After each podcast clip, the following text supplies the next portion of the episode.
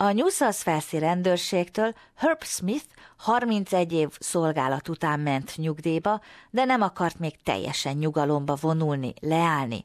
Ezért elhatározta, hogy kis vállalkozásba kezd. The main question that comes out from people is what the hell is a retired copper doing starting up a business, risking your money, you know, all that sort of stuff. Why? Miért?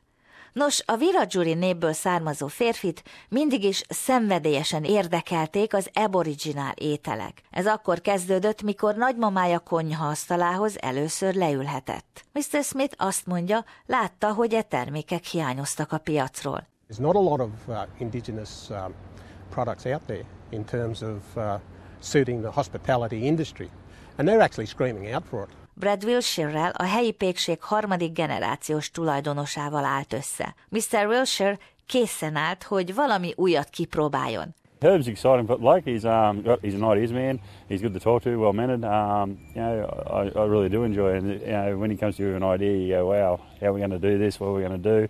Um, and you know, we just look at look for the answers. Tradicionális alapanyagokkal kezdett kísérletezni, kipróbálta a folyómenti mentát, a bozót szilvát és persze a citrommirtuszt.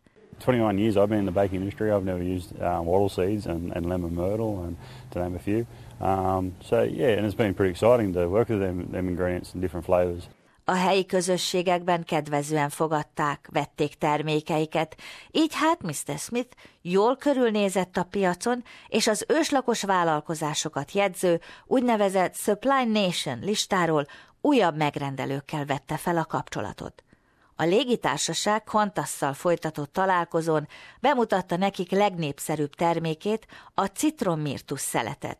Mr. Smith kiemeli, ez volt a fordulópont. It did blow me right away because inside a year um, I'd hooked one of the biggest multinational companies in the world, uh, a global icon in the aviation industry, and here's a little company, unknown, from a little town like Wellington getting this contract.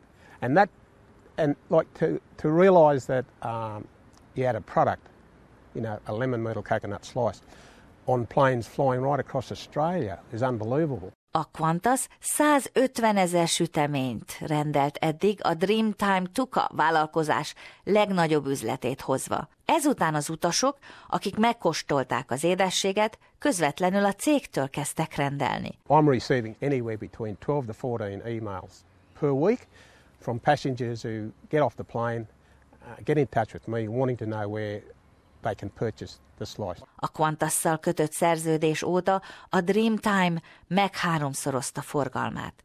Herb Smith azt mondja, a történet az üzleti siker mögött az az egyszerű tény lapul, hogy az embereket nagyon érdekli bizonyos ételek, mit jelentettek az őslakosok számára. Hozzáteszi, a Dreamtime tuka sorsa attól függ, vajon termékeik mennyire ízletesek, és nem attól, hogy őslakos kaja vagy sem. I'm hoping that uh, Dreamtime Tucker is a motivational tool for people in this community, particularly our young people, our young Aboriginal people. If they can look at me and say, well, wow, you know, there's Uncle Herb. Uh, he was a successful police officer. He ran government programs. And then he's left all that and started his own business. And wow, look, he's got a slice up on Qantas, you know, the plane's flying up there. If that can motivate several kids in this town to say, well, I can do something like that, well, then, you know, Dreamtime Tucker's achieved uh, more than, than it ever will. SBS. SBS. SBS. SBS. SBS. SBS Radio.